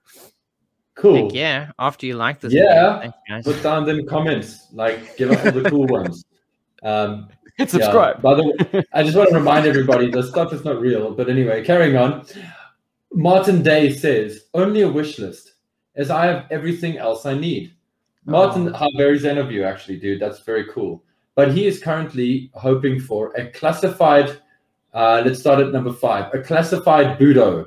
Oh, somebody's ears peaked in the comments. Um, uh, a classified Jinx. The other ear peaked. Uh, a classified Crimson Guard. Oh, hell yes. But I mean, to all three of those, by the way, Budo, Jinx, and Crimson Guard are also sort of on my passive wish list for, for classified releases. Classified Snake Eyes V3. Yeah, dude. I just, yeah, that, th- I think that is definitely fantasy territory. If we ever get that, that will be amazing. Um, and a classified N- a Night Creeper version 1 original look only. Yes, because that is the best look for Night Creeper. Agreed. Cool. Scuba Pete comes in with my magical wish list. At number five, Buck Rogers Starfighter. cool. Um, at number four, version one Snake Eyes Mint on card. I hear you, buddy. Uh, number three, Motu Origins Eternia playset. Yes, uh, that is, I'm pretty sure, quite high on a lot of Motu collectors' uh, playlists, uh, uh, wish lists. That was originally a very rare piece. It only came out near the end of the um, Motu line. It was also very fragile, and I think it was not recalled, but was only partially released or partially distributed because of its um, sort of finicky kind of um, as- uh, assembly and all that kind of stuff. Anyway, Did Origins do a it, Or is this Uh-oh. a fantasy pick? this is a fantasy pick, but hey, Ooh. you know they did Grayskull, so next to Snake. Mountain, and if this thing continues to make money for them, I don't think Eternia is going to be too far away. Um, a Star Wars Bespin World playset, yes, and actually I think this uh, sort of strays. Uh, this is on the line. I think this is something that could very well actually happen. Um, no, no, no. because- But by Bespin World, that would be the metal minifigures, like the microfigure collection. That I mean, Oh. unless I'm mistaken, that is what Bespin World is. It's the carbonite freezing chamber. It's the gantry with the window that Luke gets launched out of, and I think like the the the, the weather vane that he cli- clambers onto. To mm-hmm. like they all connect, so you can basically create recreate Han's freezing and carbonite, and then the duel between Darth and Luke. But maybe, maybe he's referencing a fantasy toy that doesn't exist, and like just like having that in a Star Wars four inch or three and three quarter inch or Black Series uh, six inch um, scale. Maybe, maybe. and, And um, yes, Hans in the in the comments uh, has referenced that Hasbro's efforts with that bloody Bespin freezing chamber was. dire. I'm going to put words in your mouth, Hans, and it's just awful. I mean, hilariously bad. Like everyone tore that one a new asshole. My brother, who was in the UK, told me that that, that thing is just sitting, not going anywhere. No one's buying it. Hmm. I got. I've got I've got the Han and Carbonite um, Lego set, which is really awesome. and that was that's the closest I feel I'll ever get to something like that. So Uh, you got it for Boba Fett, didn't you? I got it for Boba and for the fact that it came with Han as well. so Mm. and it's awesome. Cobra Silent Castle playset at number one for Scuba Pete. Yes, please, dude. I feel you on that big time. Big, big time. Hans Chow comes in with a G.I. Joe 30th anniversary sci fi. Dude, yes. Wow, that toy is great. If I had two, I would try to make a plan with you to get it to you, but I sadly don't. I only managed to get one of those for myself. And I love that toy. It's a great, great toy. Keep pursuing it. It is worth it. Um, San Diego Comic Con G.I. Joe Serena. Same thing I said about sci fi. Definitely worth owning. Although, would you want the pink one or the um, Cold Slither Tour version or both? Um, number three, Lego Medieval Blacksmith 21325. If this is the one I'm thinking of, uh, we're talking early 90s or late 80s. Uh, No, it isn't cool Lego ideas? This is quite a recent release. Oh, Uh, is it? Darren Cobb was flexing uh, his build of that. It is beautiful. Oh my word, that's a great set. So much visual sets. intrigue, so many little nooks. It's really like, oh, Paul, do your research, man. This is an incredible Lego set. I'm gonna go and check it out. I'm just scared of checking out Lego dudes, but we'll find. You'll know why later. Um, Mega Construx Masters of the Universe Castle Grayskull. Okay, so I've seen this. I've had a few people send this link to me uh, because it's available here in South Africa. Um, it is sitting at a pretty price of I think between three and a half and four grand. I think a lot of these were ordered. I think this is a, a mass distributed product, and I think if guys play their cards right, they may be able to pick these up for a steal later. But then again, don't hold me to it if you miss out on it. But it is a fantastic toy. Wow. Um, and then a vintage Cobra Terrordrome. I've said enough about the Terrordrome. It's beautiful. And yes, Hans, you'll be very happy with that. And I understand what holds you back because that is a big toy, aside from the price. Um, you know, but you could win the lotto. You know what I mean? So magical unicorns and ponies list from Hans. nice. Okay. Um, a modern updated GI Joe flag, very cool. A modern updated Cobra Terrordrome, an updated Decepticon Combaticons Bruticus Combiner. Yeah, I can understand that because the last one is cool, but I believe it's Finicky. Um, Combiner style- Wars, like in the light of what Transformers is doing now, Combiner Wars looks a little bit cheap. Sorry, Yes. said it. Like maybe not the center pieces, but the the limbs are all you know they're they're kind of reuse parts and reuse molds and stuff. Yeah, Uh, primitive. The word is apparently primitive. yeah, that, but that, yeah, that I do understand that as well. Because I mean, even that stopped me from buying um, the the combiners back. You know, I remember it was my birthday, and you know, for my birthday present to myself, I almost bought um, that set. Actually, was it Bruticus or was it the the Jet? I can't remember now. Well, it wasn't greater than in some of its parts, so I was like, no. Um, I instead bought a Batmobile. um, anyway, a modern style Armada Starscream with Minicon, of course. Oh, okay, that's interesting. I don't. I see a lot of Armada love. That's cool. Hey, dude, anything's possible. Hey, with the way Transformers going, I wouldn't be surprised if we see that soon enough. And last but not least, Hasbro removing exclusives from GI Joe forever. This is the biggest unicorn of them all. Hell yes, Hans. Hell yes. Thank you. And guys, Let that people is buy all of the toys. Patreon. Yeah. That's amazing. Let people buy their toys wherever they want. Don't do exclusives. Yeah, It's lame. yeah, it's it's stupid. It's it's hurt the Origins line. It's made the the first two waves of Origins really difficult to get because they were like Walmart exclusives or some shit as a as a test bed. Anyway, guys, that's the Bergforce on Patreon. That's what they all dig. And as for Facebook and Insta, wonderful responses once again, and we're going to get round to them in the next podcast session. So, with bated breath, you'll have to wait another week. But uh, before we disappear, I mean, we got to get our picks out, right, guys? Put that out Really? Yeah, ether. Rob, I know you're not actively collecting, but like, the Yeah, task just- was.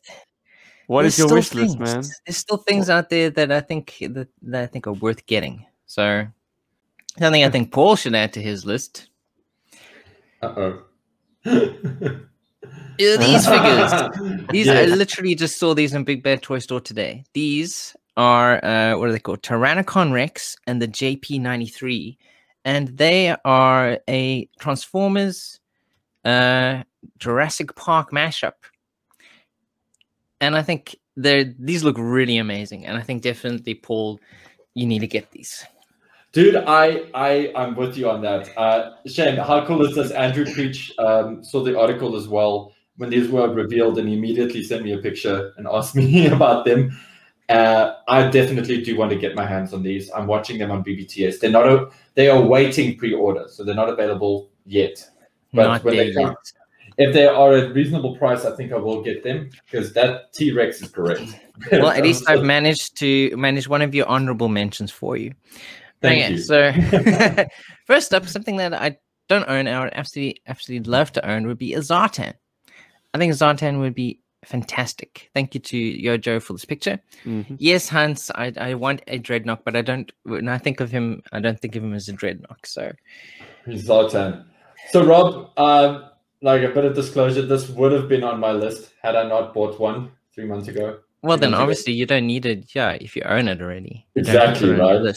List. But it was on my. It, it is. It has been a, a pursuit. Let's put It's that way. been uh yeah one of those like golden. What are they called? Golden whales. I don't know what they're Yeah. called. Unicorns? unicorns, golden unicorn. White whale, Rob. White whale. I just like I just like gold. I love me some gold. Isn't that a Star Trek reference? The golden what whale? I don't know. Captain Might Ahab be. needs to go hunt his white whale, something like that. I don't know. I'm a Dr. Jim, not a whaler. and then next up would be something that would kind of complements one of the very first figures I ever bought, and with my own money. Um, would it's one of the, the very first things I ever bought on on eBay, and it's something I have mentioned before. Would be the masterpiece skids.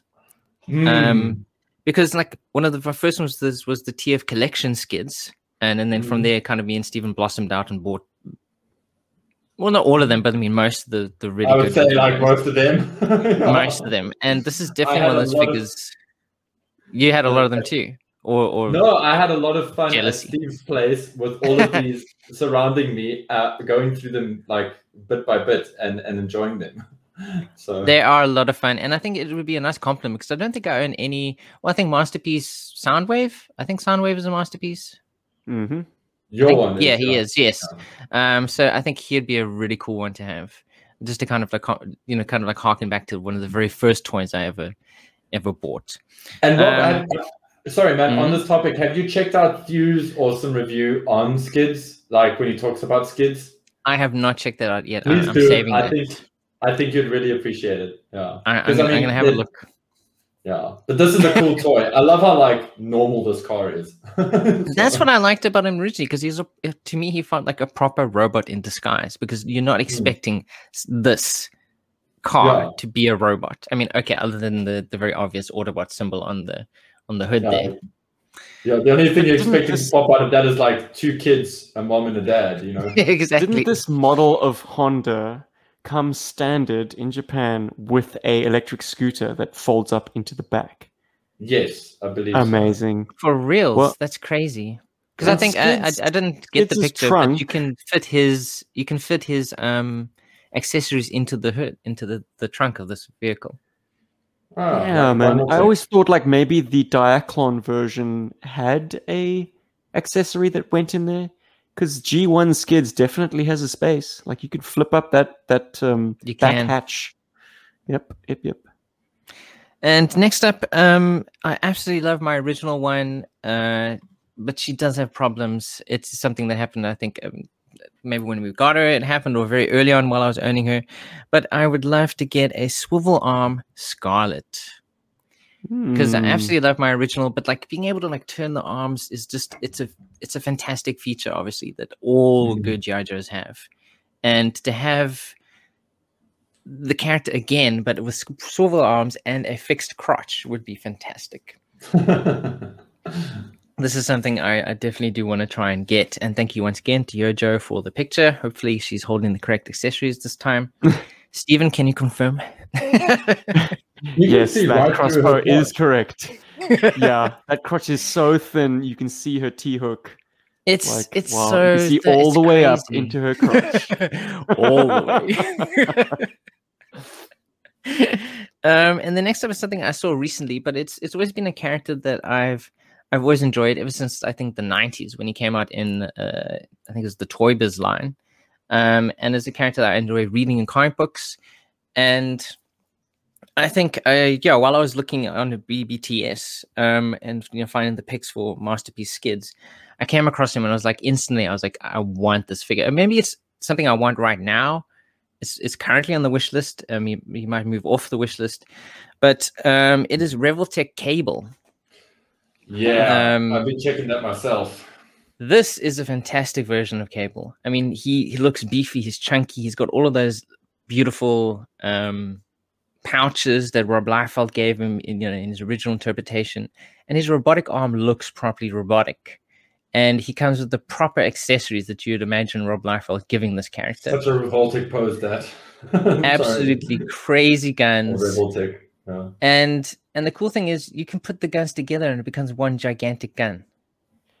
And Might it's- it- I show Hmm. you in the, the- point you in the direction of Armageddon? Uh, Chief did a review of this figure, reviewed it very highly, but demonstrated how quickly it falls apart. Like the joints actually just slide out. yeah, And, that's uh, the problem with these figures. That is Yeah. actually literally the problem. I mean, I have a Evangelion, the purple one, and and that's a very early uh, Revoltech uh, Mhm. uh, figure. And even back then, like they they really did come apart very quite easily. And but yeah, it's still I wish list worthy. I mean, you, I you- think you so. know, going in, at least look if the joints do kind of fall apart, they don't. It's not an irreparable break. It's not it's not like a problem. Neck, you just, neck just pop it back in there. It's but I mean, there's obviously an issue that the, the has had for years, and it's something that they're not going to fix or they don't consider it a problem. Um, Right. I don't know. Well, hey, I- look, what- I'd rather have say? a joint that, as I say, slides out and needs to be replaced uh, or put back in than NECA, which, you know, those things, you, you dare not move them until you've given them a very hot soak. and even then, you are ginger as all hell. So if I can, if I can put in my two cents with Revoltech because I have a few, um, rather rather the joints come out easily than the earlier Revoltechs where the Revoltech joint itself used to snap. Ah, Um, yeah, so they're, so they're you really used to- Yeah, they used to actually pack in extra Revoltech joints for you, and you could actually buy them in retail. You could buy them on blister packs. Like If I remember uh, correctly, mine does. yeah. It comes with extra joints. I mean, they obviously so- knew at the time that these these things break easy. and also we with these guys, toys. But also, Rob, like with a toy like this, with the Revoltech jo- uh, joints and things like that, if you just get yourself, and I mean, you you know, there are there is a nice model store there in Cape Town that has Vallejo stuff or Vallejo stuff. Mm. Um, but they just get yourself either the any of the Vallejo clear coats, clear coat, clear coats, like the whether it be the uh, the matte or the, the satin or gloss or whatever, and just put a touch on the Revo joints, and that will help them bite a little bit more as well. So- I don't know, Paul. Um, I'm of the opinion that, like, you pay X amount for a toy, it needs You it's to to be come out of the playable. box and work Yeah. fine. Oh, I agree with that. I agree with that. I, I, with you on that, Steve. I mean, I feel you there, but I mean, I also like solutions to problems. So that's so, Yeah, so, so true. like, if, yeah, my, It would be a other is- barrier to me getting it like invested in this line, though. Is what I'm saying. Yeah, Yeah, well, I mean, also Listen- it's the scaling. It's not, it's not one to eighteen scale, but I think it, like they produce some really good looking figures. And when I saw this, I was like, "This is fantastic! Like this is what I imagine Cable looks like." You know, and the Mm. fact that he comes with the giant guns, it's a bunch of accessories. Um, you wouldn't have to do anything um to make him be awesome. He just looks awesome out of the box. Um, and that brings me to my number five, which I mean, I imagine some people might go, "Oh, it's, it's classified scoop." Obviously, you know, anyone could come up with that. Of course, that's what his number five is. But no, because I wouldn't buy a classified scoop. I mean, yes, I think that'd be a fantastic idea, and I'd love for everyone in the world to own it. you know, a classified scoop, so they'll keep making more, you know, versions of this character. Um, but I myself personally wouldn't necessarily own it. Um, Oof, you know, unless throwing down the for me, gauntlet, eh? well, I'm just not interested in the classified line personally because it's not, it's just it's the wrong scale. Um, you know, we already own versions wrong. of these characters. I mean, I kind of everyone is more than welcome to collect classified. Um, I think they're fantastic figures, but they're not for me. I think they're really good, but they're not what I want. well, Rob. I think That's all I I'm think saying. it would- I, I don't think you'd say no if a classified scoop found its way into your home, for example. No, obviously not. yeah, you know, yeah. if, if suddenly there was one like, you know, in the trash in my bedroom, I'd be like, I'd take it out for sure. Um, and, you know, put it on my shelf. Um, but no, number five is something that I feel I need right now. And um, it would make it, uh, it would make it fantastic for me to be able to actually move forward with, with, um, with some projects that I've been wanting to do for quite some time. Oh, Um, it's been suggestions from um, from the audience, um, and it's it's an idea that I would love to be able to do. So this is my number one wish list figure that I would love to get and own right now. It is Ice Cream Soldier. I think- This is a fantastic figure. Dude, that's great.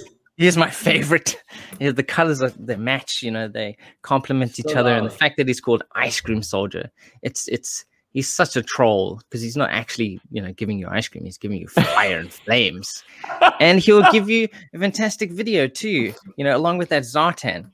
Um, so yeah, th- those are my wish list characters right now. Robbie, like I say, you can knock that wish list item off your wish list because your wish yeah, has been granted. that's Uh, last year, Bart sent me an MRE, and as a joke, he said, "Here's here's some dessert." and it was an ice cream soldier and his accessory, his flamethrower. So I, I'm sure Bart wouldn't mind if I re-gift his gift to you.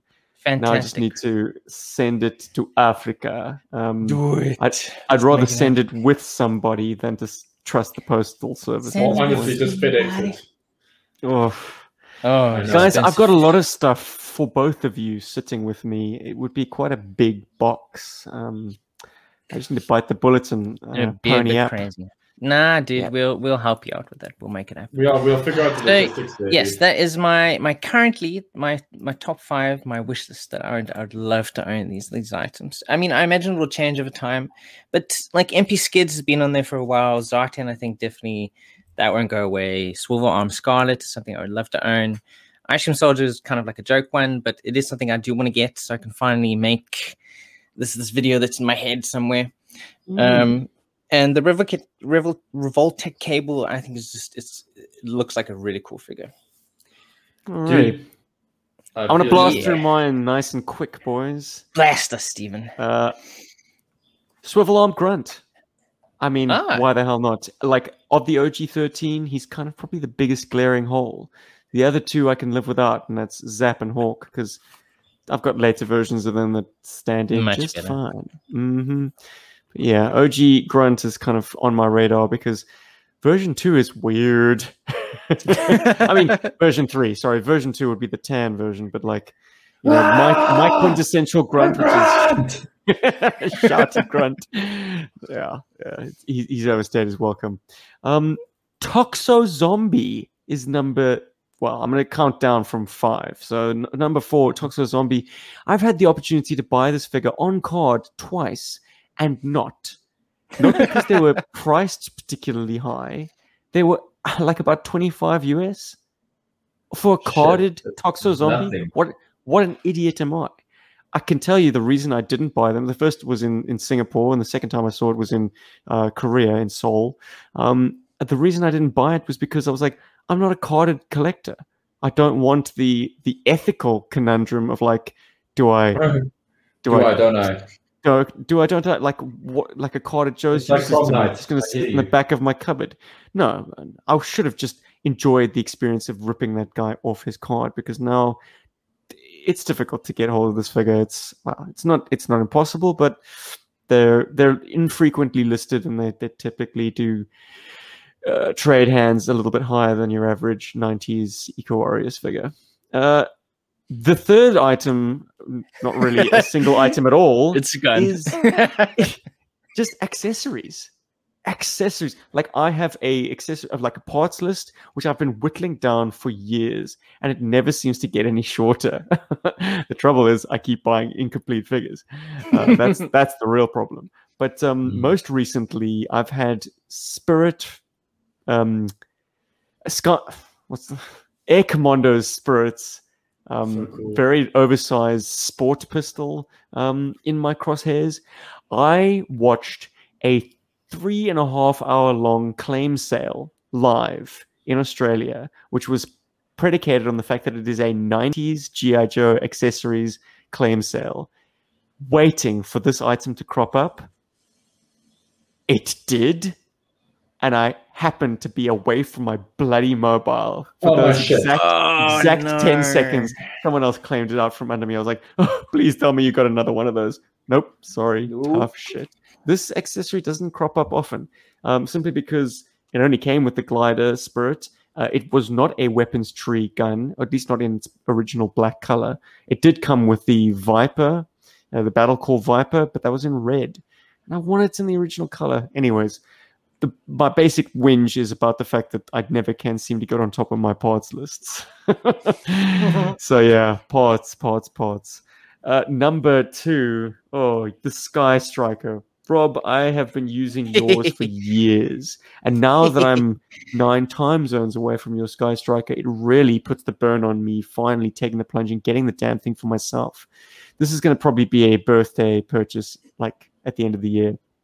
Um, they do trade hands like typically around like 250 um, Oz dollars, so about 200 US.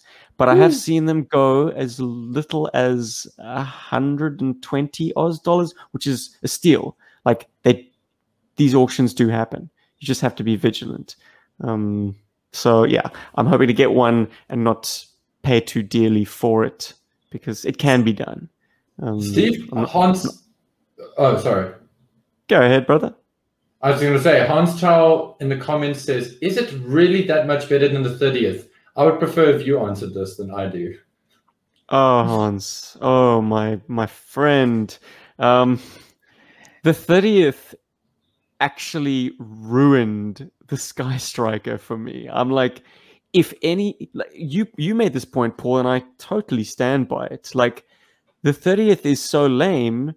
Anyone who's not had experience with the original Sky Striker is going to wonder what all the fuss is about. Mhm. The original Sky Striker has a, a feel to it, a sheen, a smoothness, which you find in aviation. It- a jet should be sleek and shiny and glinting, and the Sky Striker is that. It also doesn't have like wings that are kind of you kind of stick them in, um, so it doesn't have this big lumpy block of screws on the underside. Um, there's just Oh, it's so much better, man. The the the, the mechanism that the, that brings the wheels down just has such a satisfying clack. Um, it better be a satisfying clack. It better not be a, a clack and a break. Uh, th- then you, you you cry big tears. Um, yeah, look, I, I I can't sing this praises its praises enough. And yes, two seater. It's it's the way it's meant to be. Mm, it shouldn't yeah, be and also the missile. is not realistic, at least according to Bart. Because then it's too easy to see by the enemy. Yeah, but it's yeah, but it's a cool feeling toy. The shininess. It does make the toy feel different. But I I would say that the 30th anniversary Sky Striker doesn't have a satin finish. It is a, a matte, Tupperware. like a course. It is a Tupperware, Tupperware. finish. So yeah, say say what you will. Well, as someone who owns both, um, I think yeah, I definitely prefer the original over the the newer one. Oh, It's not hundred percent inferior. I mean, if you can't get your hands on, on on an original, I think it's a good substitute. And if you are happy with the toy, then It's not a good fine, Hans. substitute. No, I I cannot make this point more explicitly. Like I'm trying to make him feel better. edge of if you're teetering on well, this is going out to folks that, that are are wondering which Sky Striker to get. I suppose it breaks down as to whether or not you are a, a modern era GI Joe collector, uh, in which case the back plugs on the original will be useless to you. Um, so then go modern, but no, no, no. Don't sour your tastes of the Sky Striker by getting the 30th anniversary. Please do yourself a favor. Keep your eye on the markets, on the eBay trades, and and and find that auction and snipe it and get it and treasure it because and get repro stickers. I mean, a Sky Striker with all its kind of as long as it's unbroken and functioning, like the stickers could be absolutely knackered, but you can peel them all off, dispose of them, like get this thing polished up to a nice squeaky clean and apply new stickers and boy oh boy is that a is that not a treat to refurbish the sky striker oh i tell you best. Anyways i'm getting way sidetracked my number one item One. still in my crosshairs is something that i do own but there's a tragic story attached to it i got Tiger Force Outback in a trade. I didn't pay money for this guy. How amazing is that? Well, so amazing, Karma came back around to kick me in the butt because my very own Tiger Force Outback, the very same weekend I got it, um, found its way into the hands of my best friend's uh, daughter, and she smashed his foot, cracked it. It's in two pieces and I was able to glue it into one piece. But there's It's a ridge. there in the wild. There's a ridge on that boot that bothers me, guys. It bothers me. All I want in this world right now is a right lower leg to a Tiger All I Force want for Christmas is my own right foot. It's I, it keeps me up nights, guys. And most recently, there's been not one but two uh, random lots that uh, Tiger Force Outbacks have found their way into. One here in domestic Australia. Um, if you're watching the YouTube version, there's a Tiger Force torso in this lot, and then you Oh, scroll down a little bit, no and then this, no, his legs are down there, man. I could have scooped up that boot and had Hey. plenty of extra figures to make me dry my eyes about the the closing bid price of a 100 the, the bid closed Oh. at $110.50 my i was the winning i was the leading bidder uh, with like three seconds to go at I 108 know. Aussie dollars. Snipes. Sniped, sniped by someone with like four thousand feedbacks. So clearly, I was sniped by a dealer who, like, just said uh, Mm. two hundred bucks or maybe Proper even three hundred, just to ensure that they got it. So you know, that's that's how you go. Steve, That's how you go in the sniping Paul game. can just 3D print you and paint one for you. A nice little I- right foot for you. It's got to be the original, original or bust.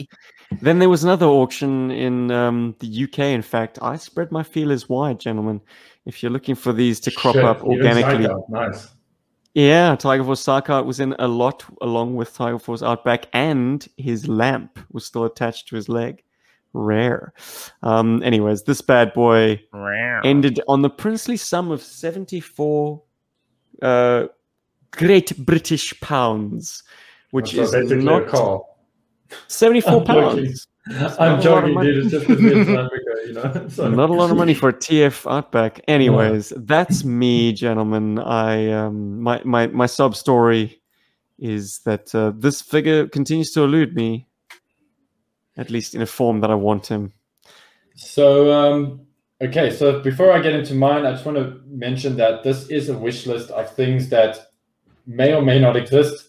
Um, I have purposefully left out, with the exception, there's some G.I. Joe in here, but I've purposefully left out G.I. Joe for the most part because I am actively collecting G.I. Joe, and I feel like just the way my brain works, I feel like at some point I will be able to achieve the goal that I set myself for my collecting. Um, and it still excites me. So, yeah, so this list is more a matter of I'd like to try and, and I hope I don't sound too esoteric here, but I'd like to manifest these opportunities in my life. So let's see. Okay, cool. Here we go. So this is me sharing my screen. So before I touch on this beautiful machine, uh, number five technically is I would love it if they did some kind of Ninja Force or Ninja themed play set for GI Joe. I don't think that would ever happen, um, and I believe that it's something that I would have to make myself. But that is something I would really, really actively pursue if it existed. Uh, and I mean, like a proper one, not like a repaint or some repaint of something else, something that was like purpose for the Ninja Force specifically. Um, just because I think it'd be cool. Anyway, which brings me to number four. Number four is Metal Build Crossbone Gundam, as you can see on the screen here, and also um, Metal Build F91. Now, I saw, I had the opportunity to get one of these, but two hundred and fifty dollars was when they was how much they cost when they first came out, and that is very rich for my blood for this kind of thing. And it became very difficult to get hold of. These are very hard to get hold of pieces um, especially for anything less than like five hundred dollars, um, irrespective if you're buying from J- Japanese uh, Amazon or Japanese eBay or American eBay or whatnot. So these are like one day I hope to be close to being a billionaire and I could pick these up easily and have them in my space. But I love these two toys. They are beautiful. They're two of my favorite Gundam units in the Gundam series, and I just love the styling that is done on them. So I would love these, but yeah, anyway, uh, really rich for my blood at the moment and logistics and all that. So it fits the bill. It's something that's hard to get. It's something that's really expensive, and yeah, it takes up space. So that's kind of the criteria here. Okay, next one, a Ghostbusters proton pack neutrino wand. PKE meter and ghost trap that are replicas of the movie. I would love this in my life so much. That'd be Um, so cool. Damn. It'd be so cool. These things are available, but we are looking at about two thousand dollars for, for all of the I yeah cumulatively for all of those items. They will take up a lot of space, but they will bring you a lot of joy. There are kits that you can buy that you can make. Um, I know that there's a thing on Kickstarter right now where you can do it, but it is still rich for my blood. Um, it's still sitting at like eight hundred dollars, nine hundred dollars. Anyway, this is a severe wish list item. One day I will either make something like this or find a way to attain this. But this is one of my major wish list items: is a proton pack, and neutrino wand, PKE meter, and ghost trap. Mm, Uh, next one is Tiger Force Outback. Oh shit! You and Steven are, are, are fighting for these things. yeah, dude, I would love one of these. Uh, to be fair, I have the best version of this toy made for me by Jim Godfrey. Um, it sits very lovingly in my collection, and I, I I love the fact that I have it. And thank you, Jim. Um, but I would also s- still love to get the vintage one just because it is the the point of inspiration, and I love Tiger Force, and this would definitely be the cap to that bottle. So yeah, and um, this picture comes to us from I think it's Joe a day. So thank you, Joe a day, for this awesome shot. I see yours has also got a broken crotch. Moving right along. Um, and my number one, and this doesn't exist, but I want this, and I'm going to be quite specific as to what I want. Not Magnus Lauglo, although he is also. His Lego Silent Castle is breathtaking, and I'm going to zoom in on this picture as much as I can before it gets funny. Um, but I feel that this beautiful man over here has set the the template for what we should have as a silent castle, and I'm going to move over to the next wonderful piece of work.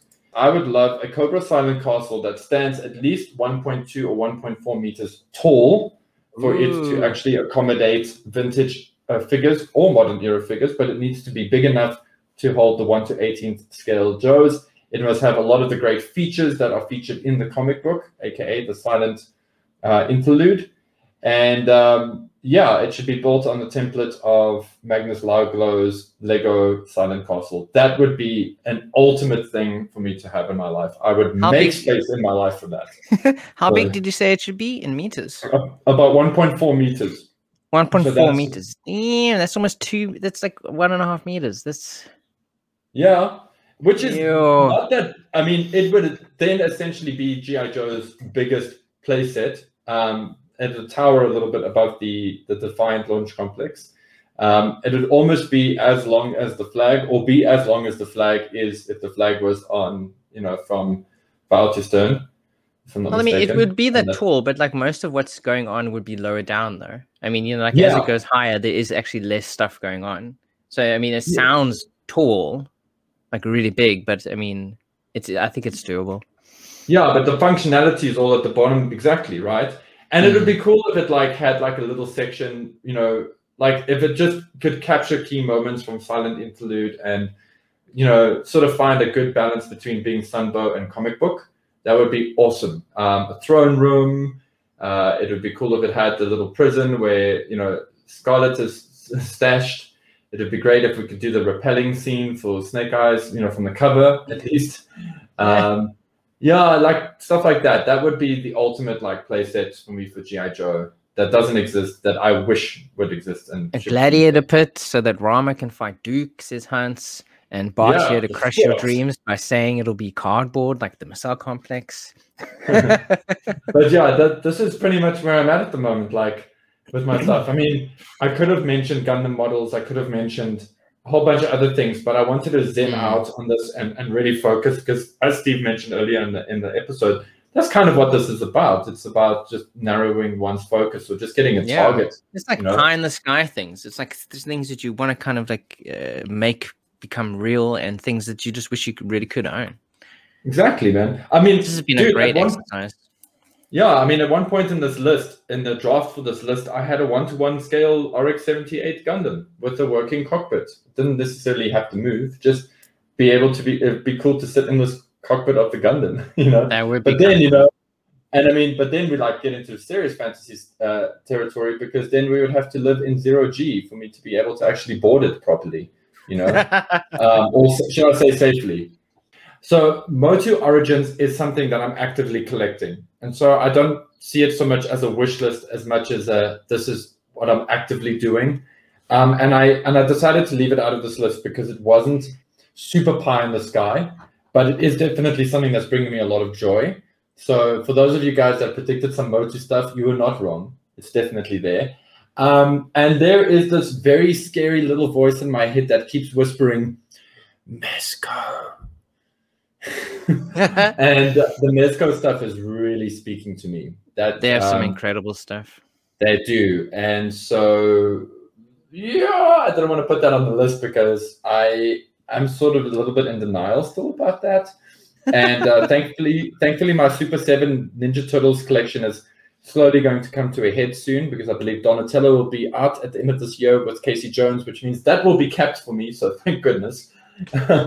yeah. I'm really great. I mean, I'm I'm really great. I am really great, but I'm I'm really happy that we're able to kind of like get through and like kind of see there's such a diverse amount of stuff that people really wish they could get. Um, and it's cool that a lot of it is kind of expanding on stuff that, that that's already out there and is possible. I mean, especially all the classified picks. Um, Mhm. those are things that a lot of these people hopefully will be able to see in the next couple of years. Um, And I've now got uh, your uh, birthday and Christmas presents on lock for the next couple of years. easy. And you get so many ice cream soldiers. Damn. So excited. And what I James, suppose on the way out though, I want to ask you uh, a little. Well, I, I just want to uh, tell a, a good, a feel good story um, that happened this, in fact, yesterday. Um, The Marauders Task Force Vietnam line was successfully Kickstart funded. Um, yeah, Ooh. Are you oblivious of this story?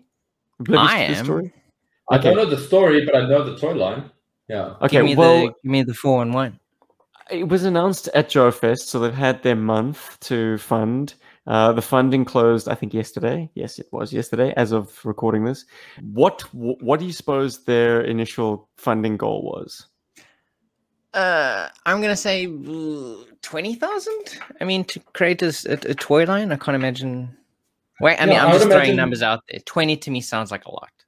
Yeah, I'd imagine like between 40 and 100k uh, W- US. Very like, good, Paul. Yeah, you were a little Paul bit is way Um, more knowledgeable. The initial goal was just under sixty-five thousand. Interesting. How long do you suppose it took them to reach sixty-five k? Like first two weeks. Paul, Hopefully. Uh, I'm hoping it's close to Bobby Vella's speed. So, yeah, yeah, let's say like the first week, first two weeks. they reached it within the first hour. Oh my god, that's insanely cool. They they blew, they blew past 65k to end up with a grand total of. And do you guys want to ballpark it? Like after a 30, I think it's a 30 day period. Mm. Oh, Jesus. geez. If Three, they did that in a hundred, and if they did 400? that in four hundred thousand? I don't know. Paul, um, trying. To, hold on, I'm trying to work that. Uh, Just trying to my man. brain. okay, I, I No, don't no, think you're no, gonna no, make I'm 600, uh, $65,000 every hour. Okay, I think there's, No, no, there no, are obviously no, a I'm lot of trying to early adopters. I'm just trying to think. Uh, maybe like maybe they hit like 300k, maybe 400k. I guess me and Paul are about the same, three to four hundred.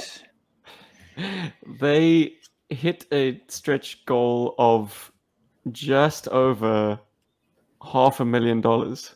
Yo. Wow, dude, that's insane. That's cool. Five five hundred and twelve thousand uh five hundred and ninety six dollars total. That's crazy. By that the end of- Hasbro's not getting. I mean, I'd just like to say a hearty congratulations to John and his team. Uh, that's incredible. Well done. Uh, speaks to the, the the depth of this this this this concept that he created.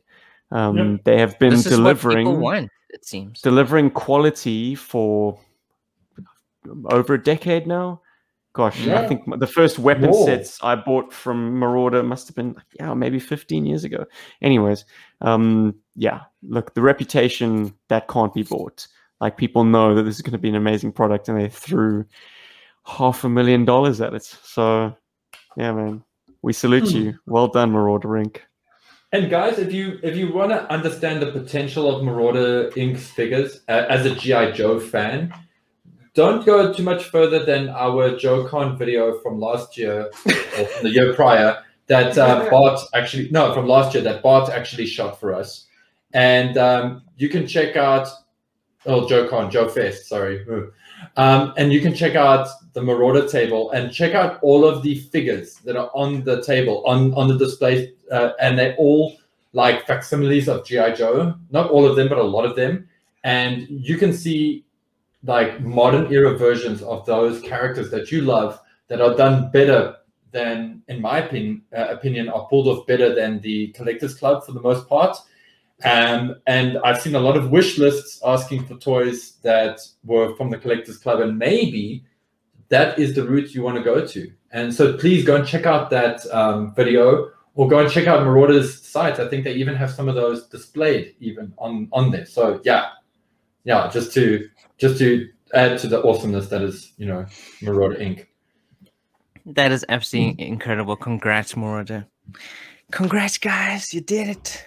More, more order. Moroder. And guys, while we're just sharing the love, I just want to say thank you to uh, Casey Wheeler. Thank you for being a supporter. Thank you for joining the Boat Force.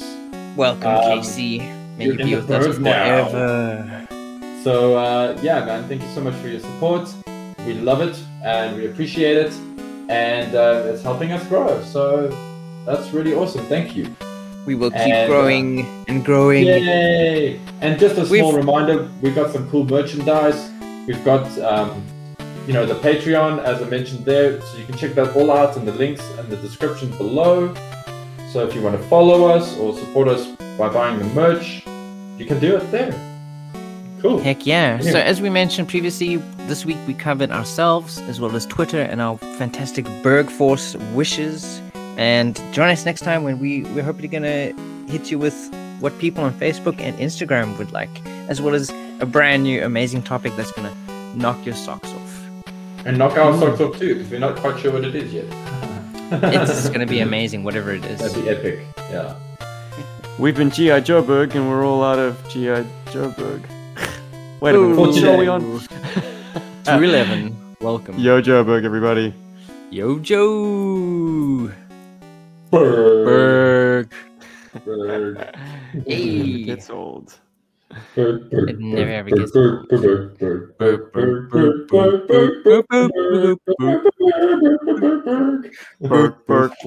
Berg, Berg, Berg, Berg. Yeah. Berg. Yes.